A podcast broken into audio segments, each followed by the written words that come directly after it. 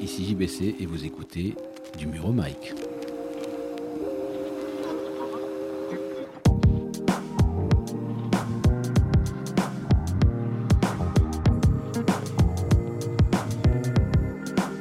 Si c'est une heure, une heure, alors là, là c'est autre chose. Bonjour, je m'appelle Catherine. Et moi Adrien.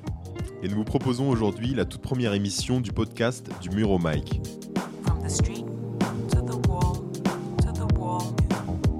Mur au Mike, c'est un podcast sur l'art, en particulier l'art urbain. Vous savez, tous ces artistes qui font de la rue une galerie d'art à ciel ouvert, eh bien notre objectif avec ce podcast, c'est de les faire connaître du grand public. Parce que si leurs œuvres sont souvent éphémères, certaines d'entre elles réussissent à rester gravées dans nos mémoires et faire réagir.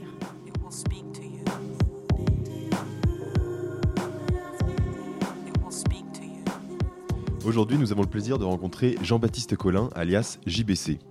D'abord, bonjour et merci JBC de participer euh, au Mur Mike. Bonjour. JBC, t'as 40 ans, tu viens de Montreuil et tu te passionnes pour l'art depuis longtemps.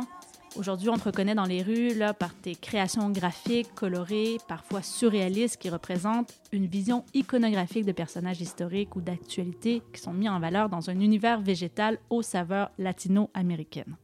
Dis-moi, quand est-ce que tu as pris là, ta décision de vivre de ton art exactement? C'était quand j'avais euh, bah, 29 ans. Donc je sortais d'une expérience professionnelle euh, qui allait avec les diplômes que, j'ai passés. Donc j'ai été chargé de mission pour la ville de Montreuil dans les relations internationales. Et donc bon, c'était une année euh, assez riche, mais j'ai su à ce moment-là que c'était pas vraiment ce que j'avais envie de faire dans la vie. Et donc j'ai pris la décision à ce moment-là de me réorienter de manière progressive, d'abord par le graphisme, que je voyais comme une porte d'entrée vers l'art. Et puis aujourd'hui, bah, je, suis, je suis content d'avoir fait ce choix parce que ça s'est déroulé à peu près comme, comme je le voulais, même s'il y a encore beaucoup à faire.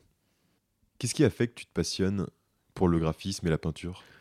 Mais je pense qu'en fait, il y a des gens qui sont, euh, qui sont réceptifs aux expériences euh, qu'ils peuvent euh, avoir dans la vie. Ça peut rester gravé dans leur mémoire et puis ça peut ressortir d'une manière ou d'une autre après. On ne sait pas toujours comment et euh, c'est des questions de rencontres, d'opportunités.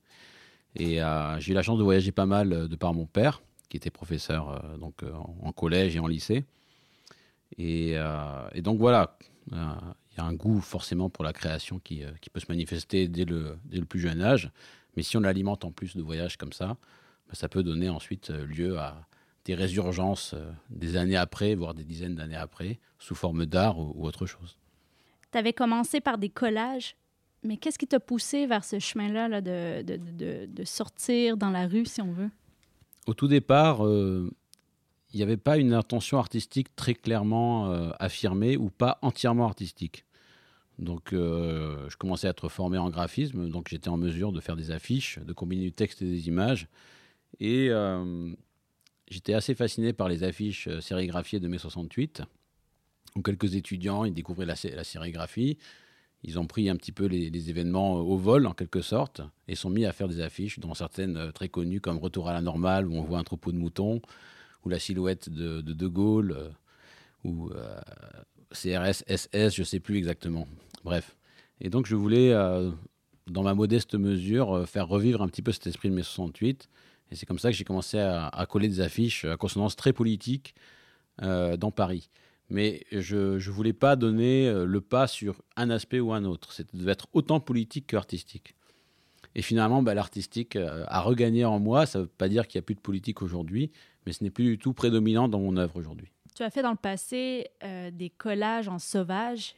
Est-ce que c'est une chose qui te procure encore de l'adrénaline? Euh, bah, ce qui se passe, c'est qu'au départ, effectivement, on regarde à, gauche et à droite, on va aller dans un lieu où il n'y a pas d'éclairage public, euh, enfin, on prend des précautions excessives, vu, euh, vu l'enjeu, quoi.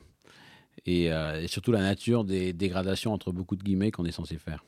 Et puis après, bah, peu à peu, euh, enfin, on devient forgeron euh, en, forgeant, hein, c'est ce qu'on dit.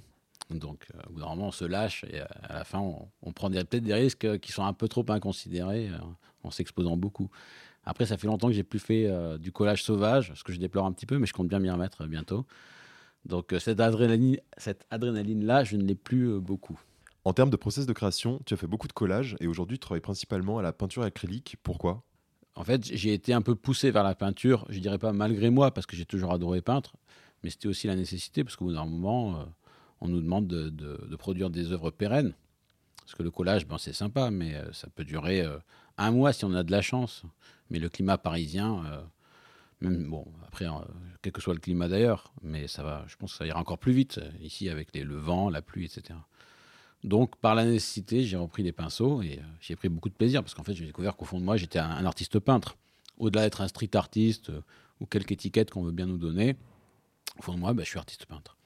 Tu as montré ton savoir-faire sur différents types de supports, des fresques, des boîtes aux LED, des pianos. Euh, tout à l'heure, quand on est arrivé, tu étais en train de préparer un collage pour un conteneur à verre. Est-ce qu'il y a un support que tu aimes particulièrement? Bah, ça dépend aussi pas mal du, du contexte dans lequel on, on le fait. Euh, je me souviens que des containers à verre, par exemple, j'ai pu en faire dans la rue. Donc c'est un petit peu dans l'urgence. Le degré de finition n'est pas le même. Euh, effectivement, on, regarde aussi à droite et à gauche si c'est pas autorisé. Euh, si on fait les choses en atelier, c'est déjà très différent. Donc une- ça peut être justement un mobilier urbain ou une voiture ou quoi que ce soit.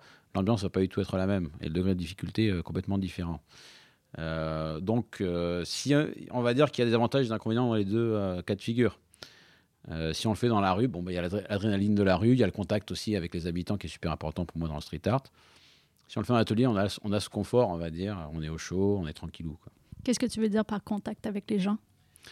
Bah, c'est pour moi une composante euh, assez essentielle dans le street art. C'est-à-dire que même certains artistes qui peuvent être plutôt introvertis et avoir du mal à partager avec les autres leur expérience artistique personnelle, ils sont quand même, euh, au bout d'un moment, je dirais pas obligés, mais ils sont confrontés à un public. Alors certains euh, mettent un casque sur les oreilles et vont signifier au public qu'ils sont pas dans la communication, mais euh, d'autres sont un peu moins réticents à le faire. Moi, j'aime bien échanger avec les gens. Ça fait partie du jeu, quitte à allonger le temps de réalisation dans la rue. hein. Tu as un style bien à toi. On reconnaît tes œuvres parce qu'elles sont très colorées, assez revendicatrices. Quand tu peux te le permettre, tu utilises aussi beaucoup de personnages connus, de figures d'actualité. Pourquoi? D'où ça vient tout ça? C'est-à-dire que moi, je, suis sur un style euh, figuratif qui se base sur la photo. Donc déjà, je prends peu de liberté avec, euh, avec les formes, contrairement à un artiste qui ferait de la figuration libre, par exemple. Euh, du coup, ben, on, cherche, recherche des photos. Enfin, moi, je, dis on parce que je connais d'autres artistes qui le font aussi, comme Eva Dessir, par exemple. Et des photos insolites. Et du coup, bah, il y a les photos de presse. Et puis assez vite, des photos de presse, on arrive sur les dirigeants. Et euh, l'autre aspect, c'est que je m'intéresse beaucoup euh, à l'icône, justement. Euh, donc il y a des personnages, du coup j'ai pu faire la distinction entre différents styles d'icônes. Il y a l'icône purement religieuse, mais aussi en fait des personnages complètement profanes qui sont élevés au rang d'icône par la culture populaire. Et c'est là où ça m'intéresse. Et après, effectivement, quand je fais une œuvre qui est plus, plus revendicative, je, peux prendre pour cible un homme politique que j'affectionne peu pour le mettre dans des situations de décadence, de, d'orgie, quoi, en quelque sorte. Ça, j'aime bien aussi. Euh, rendre euh, aux, aux personnages leur vraie nature euh, lorsque, lorsque les caméras sont- ne sont plus là pour les filmer. Pour revenir sur ton process de création, tu travailles beaucoup sur l'ordinateur, ce qui te fait, j'imagine, gagner énormément de temps. Aujourd'hui, comment ta formation de graphiste euh, impacte ta façon de produire tes œuvres? Bah, en fait, euh, le début de ma démarche artistique en tant qu'artiste urbain, c'est plus ou moins concomitant avec euh, l'apprentissage du graphisme, où ça s'est fait tout juste après. Donc, euh, quelque part, euh, le moteur méthodologique euh, du graphisme a été pour moi déterminant au moment où j'ai commencé à faire de l'art urbain, puisque c'était des choses imprimées que je collais dans la rue. C'est-à-dire que j'ai beaucoup peint au cours de ma jeunesse, j'ai un petit peu laissé ça de côté, mais jamais complètement. Et puis la découverte du graphisme avait, pour un temps finalement assez éphémère, au regard de l'ensemble de mon parcours, m'avait éloigné finalement de la pratique du pinceau. Un petit peu ébloui que je pouvais l'être par cette facilité dont tu parles qu'offre euh, le graphisme aujourd'hui. Euh, dix ans après, maintenant, je pense avoir ré- rééquilibré un petit peu les choses. Oui, alors l'aspect méthodologique, euh, ordinateur, il est souvent aussi à la base de la recherche d'inspiration justement par le fait de recevoir des images et me donner l'idée d'aller en chercher d'autres. Photoshop aussi, ben, il y a une question de rapidité, hein, aussi, dans le, choix des équilibres chromatiques notamment. Euh, donc c'est déjà testé sur ordinateur et je sais déjà que telle couleur va bien interagir avec l'autre. J'aurais pas décidé ça euh, in situ. Après, la tradition du graphe, par exemple, c'est de ne pas décider ça avant ou très peu, par exemple. Il y a un côté spontané que moi j'ai pas du tout. Euh, c'est très planifié aussi, hein, mon, mon process de travail. L'informatique intervient presque à tous les niveaux finalement. Parce que dans la création, mais aussi quand je dois euh, programmer des pochoirs, justement, si je dois faire un grand mur, bah, ça passe aussi par l'outil informatique, l'envoi en impression, etc. Donc, euh, on est dans une époque où on a ces outils-là à disposition que n'avait pas Diego Rivera, toujours pour reprendre ce fil conducteur. Ça a modifié aussi, évidemment, la forme graphique. hein, donc, euh, le flat design, l'aplat, le pop, la bande dessinée, tout ça, c'est quand même très nourrissant hein, dans le graphe et dans le street art. Donc, euh, l'ordinateur permet justement, de, en un clic, de faire un aplat. Moi, je pense qu'il y a une véritable incidence. Et je connais beaucoup d'artistes aussi, ils sont issus de- d'écoles d'art appliqué, on leur a appris le graphisme, en même temps qu'on leur a appris euh, le sketch, euh, la peinture euh, ou la théorie de l'art.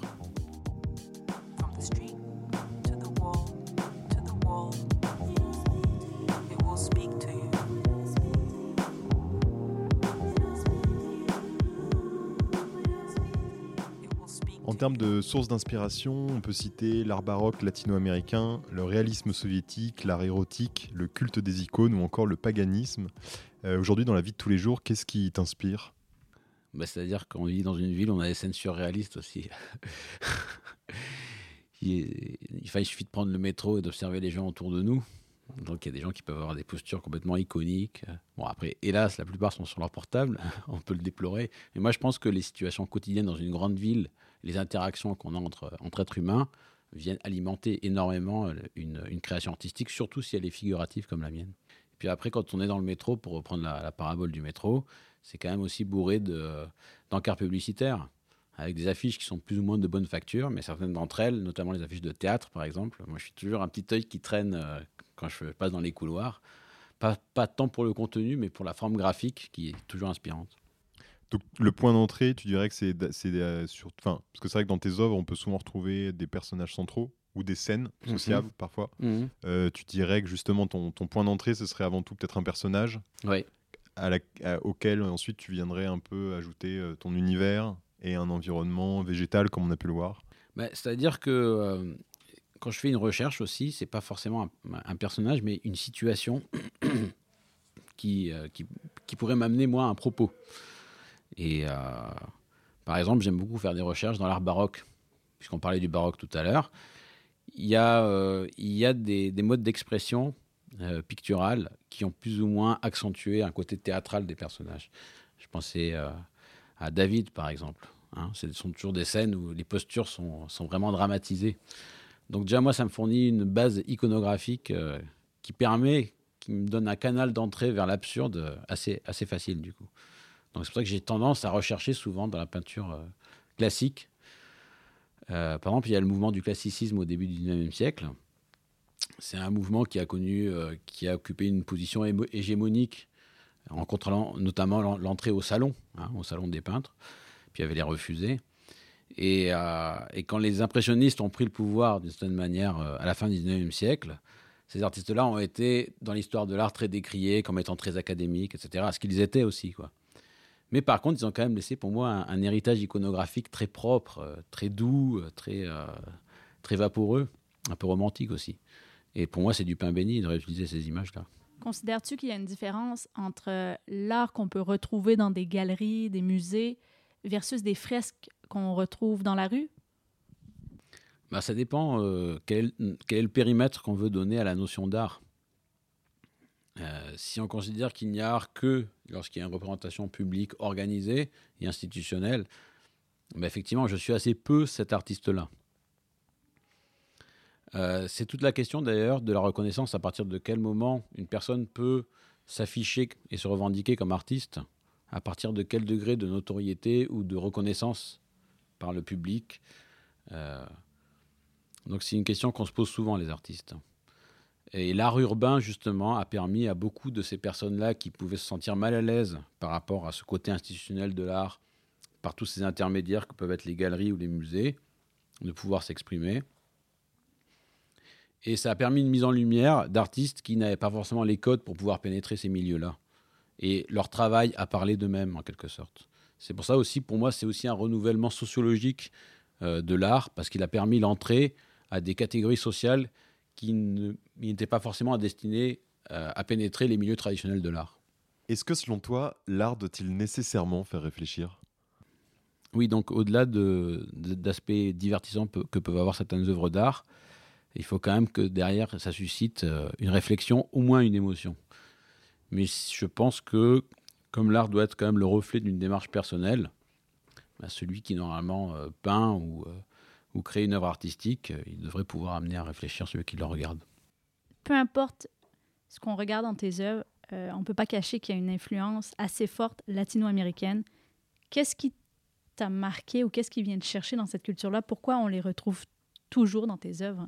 Alors j'avais l'impression au cours des dernières années que cette influence-là euh, était un peu décroissante, mais il faut croire que non, puisque...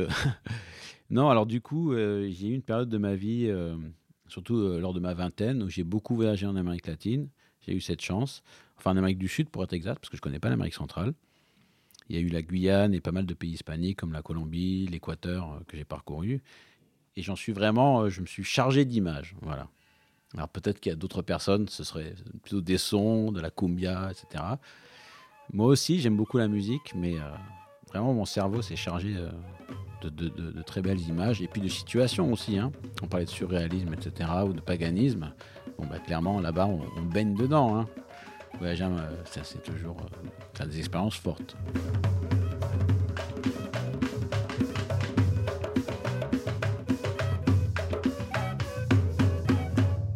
Concernant les artistes qui t'influencent, on pourrait évoquer euh, l'artiste autrichien Gustav Klimt, le peintre mexicain Diego Rivera ou encore euh, l'artiste chilien Inti. Qu'est-ce que ces artistes réussissent à te faire ressentir?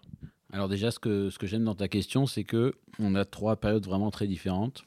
Euh, Klimt, donc plutôt seconde moitié du euh, 19e, euh, Rivera, première moitié du 20e, et, et donc Inti qui nous est contemporain. Et pour ce qui est de, Klimt, c'est justement euh, ce symbolisme, cette figuration euh, très maniérée, très, euh, très posée, très hiératique, qui m'intéresse beaucoup, hein, très, très théâtrale, comme je le disais tout à l'heure, avec toutes ces paillettes, comme une sorte de sanctification un petit peu des personnages, des, femmes nues, etc. Effectivement, j'ai une forte influence de Klimt dans, mon goût à représenter les chairs, hein, d'ailleurs qu'elles soient masculines ou féminines. Euh, tout en ayant justement ce que j'aime, c'est ce, volume que va former le corps euh, sur un fond euh, plutôt en aplat, alors un aplat très très bigarré avec plein de petites couleurs différentes, des petites sections.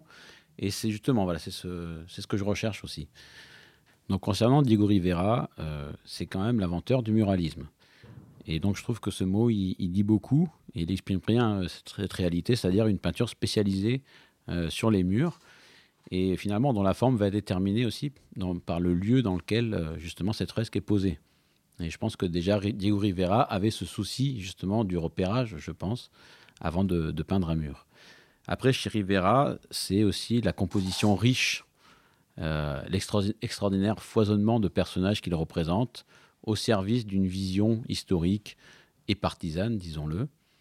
Et euh, donc, c'est-à-dire qu'il y a finalement quelque chose qui se rejoint chez l'œuvre de Rivera qui est extraordinaire. C'est une forme euh, exubérante, euh, ancrée dans la réalité euh, mexicaine dans laquelle il se trouve, et une forme mise au service de la revendication militante, ce qui est tout à fait naturel lorsque l'on pose dans la rue. Si on pose dans la rue, on s'adresse directement au public et à toutes les classes sociales. Donc, véritablement, le fond et la forme sont imbriqués. C'est pour ça que je considère que Diego Rivera est l'inventeur de l'art urbain moderne. Et pour terminer avec Inti, euh, c'est un artiste que j'admire beaucoup, euh, qui produit euh, de manière d'une rapidité incroyable des murs d'une très grande finesse et qui puise justement ses sources d'inspiration dans le folklore latino-américain, bolivien, argentin, chilien, parce qu'il est chilien d'origine. Et il a pu effectivement euh, faire diffuser une certaine conception de l'art urbain latino-américaine, puiser certainement aussi de Diego Rivera et des premiers muralistes.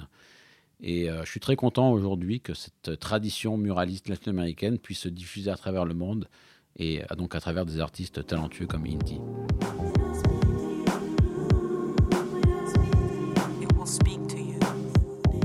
Tu as commencé par un parcours assez traditionnel, avec notamment des études de droit et de sciences politiques. Est-ce que ces premières expériences, qui sont justement assez atypiques pour un artiste peintre, influencent tes œuvres aujourd'hui? Je pense, oui. Euh, en fait, je ne suis pas issu d'école d'art, je ne suis pas issu de l'école de la rue non plus.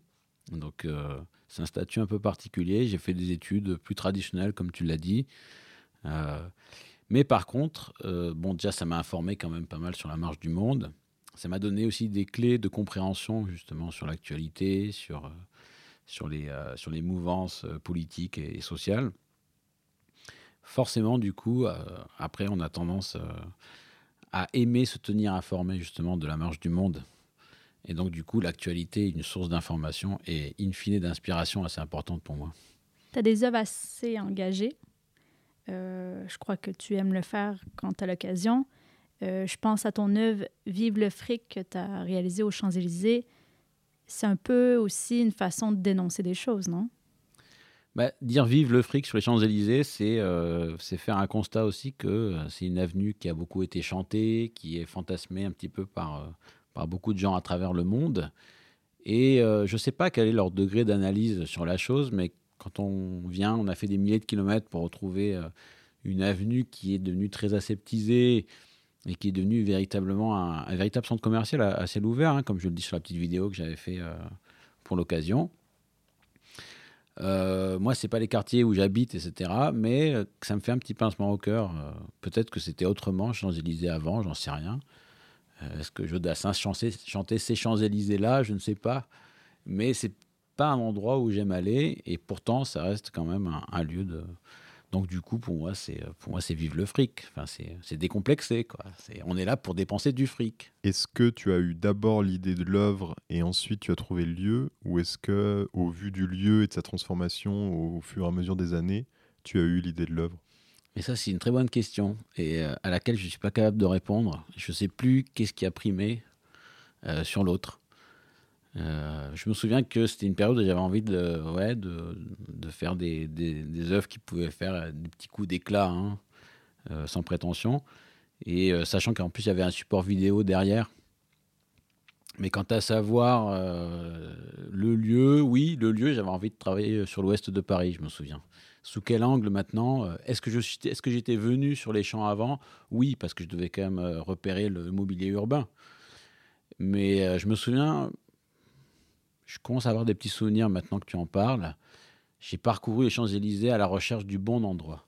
Et c'est vrai, quand j'ai vu cette cabine téléphonique, à l'époque, il y en avait encore, qui était juste en face de Louis Vuitton, je me suis dit, là, ça, c'est le bon endroit. Parce qu'il y avait euh, une boutique qui était le symbole d'une certaine consommation luxueuse, très prisée des Asiatiques notamment, et ce mobilier urbain qui était customisable. Donc voilà, un petit peu, euh, un petit peu des deux. euh. Mais ça dépend des œuvres.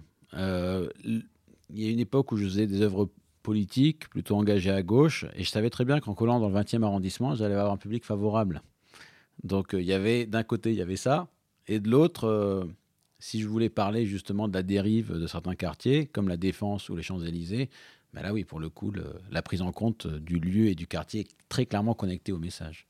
Tu réussis à vivre de ton art, mais il y a quand même plusieurs fresques, par exemple, qui sont commandées, soit par la mairie, des organismes ou peu importe. Est-ce que justement, des fois, tu te sens, euh, tu sens qu'il y a des contraintes qui, Oui. qui font en sorte que tu peux pas t'exprimer à 100 qu'il y a une liberté d'expression chez toi qui, qui est limitée? Absolument. Euh, véritablement, euh, c'est un peu le revers de la médaille du fait euh, d'acquérir plus de professionnalisme et plus de reconnaissance. C'est que du coup, euh, on a des, des commandes qui matériellement euh, sont pour nous indispensables parce qu'on on est, comme tous, hein, on a besoin de, se nourrir, de se loger.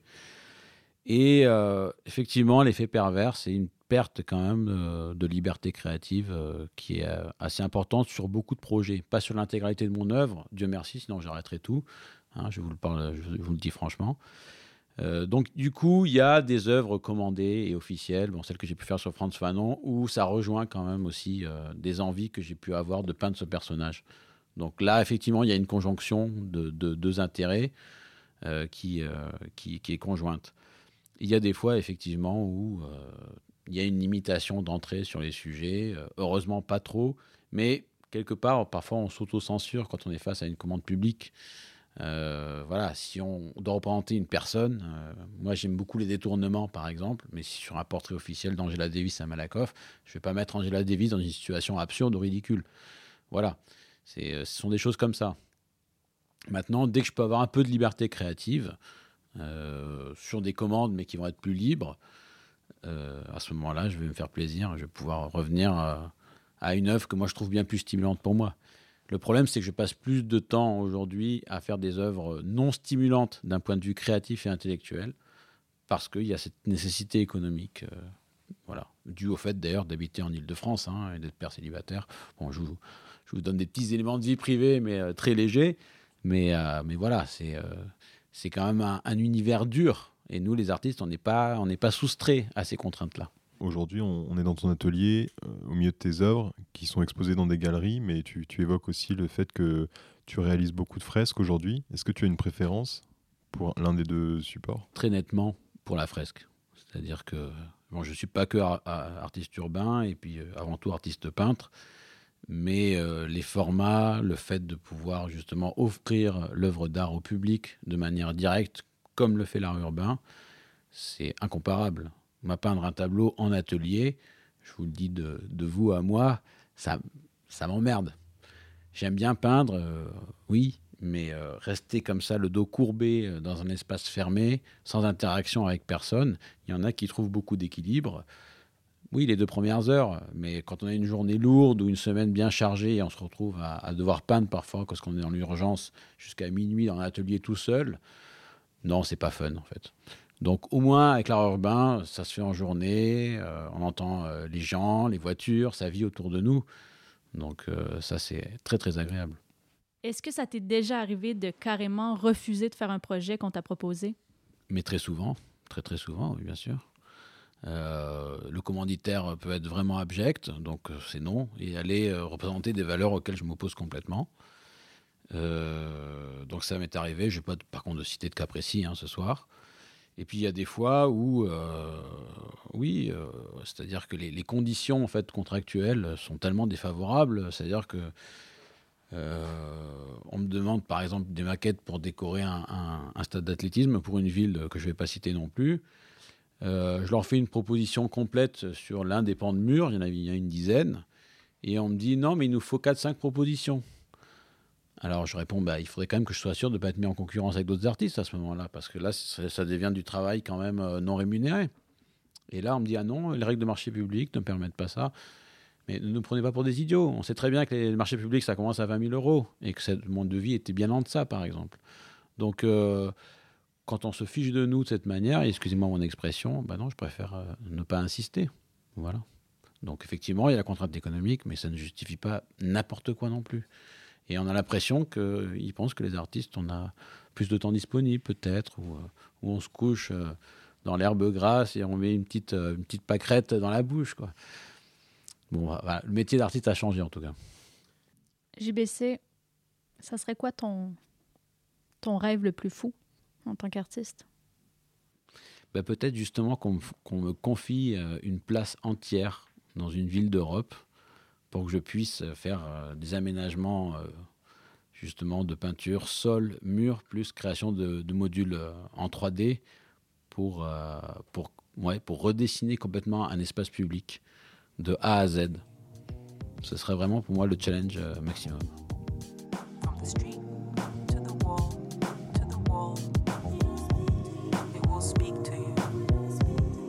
JBC, merci beaucoup pour le temps que tu nous as accordé.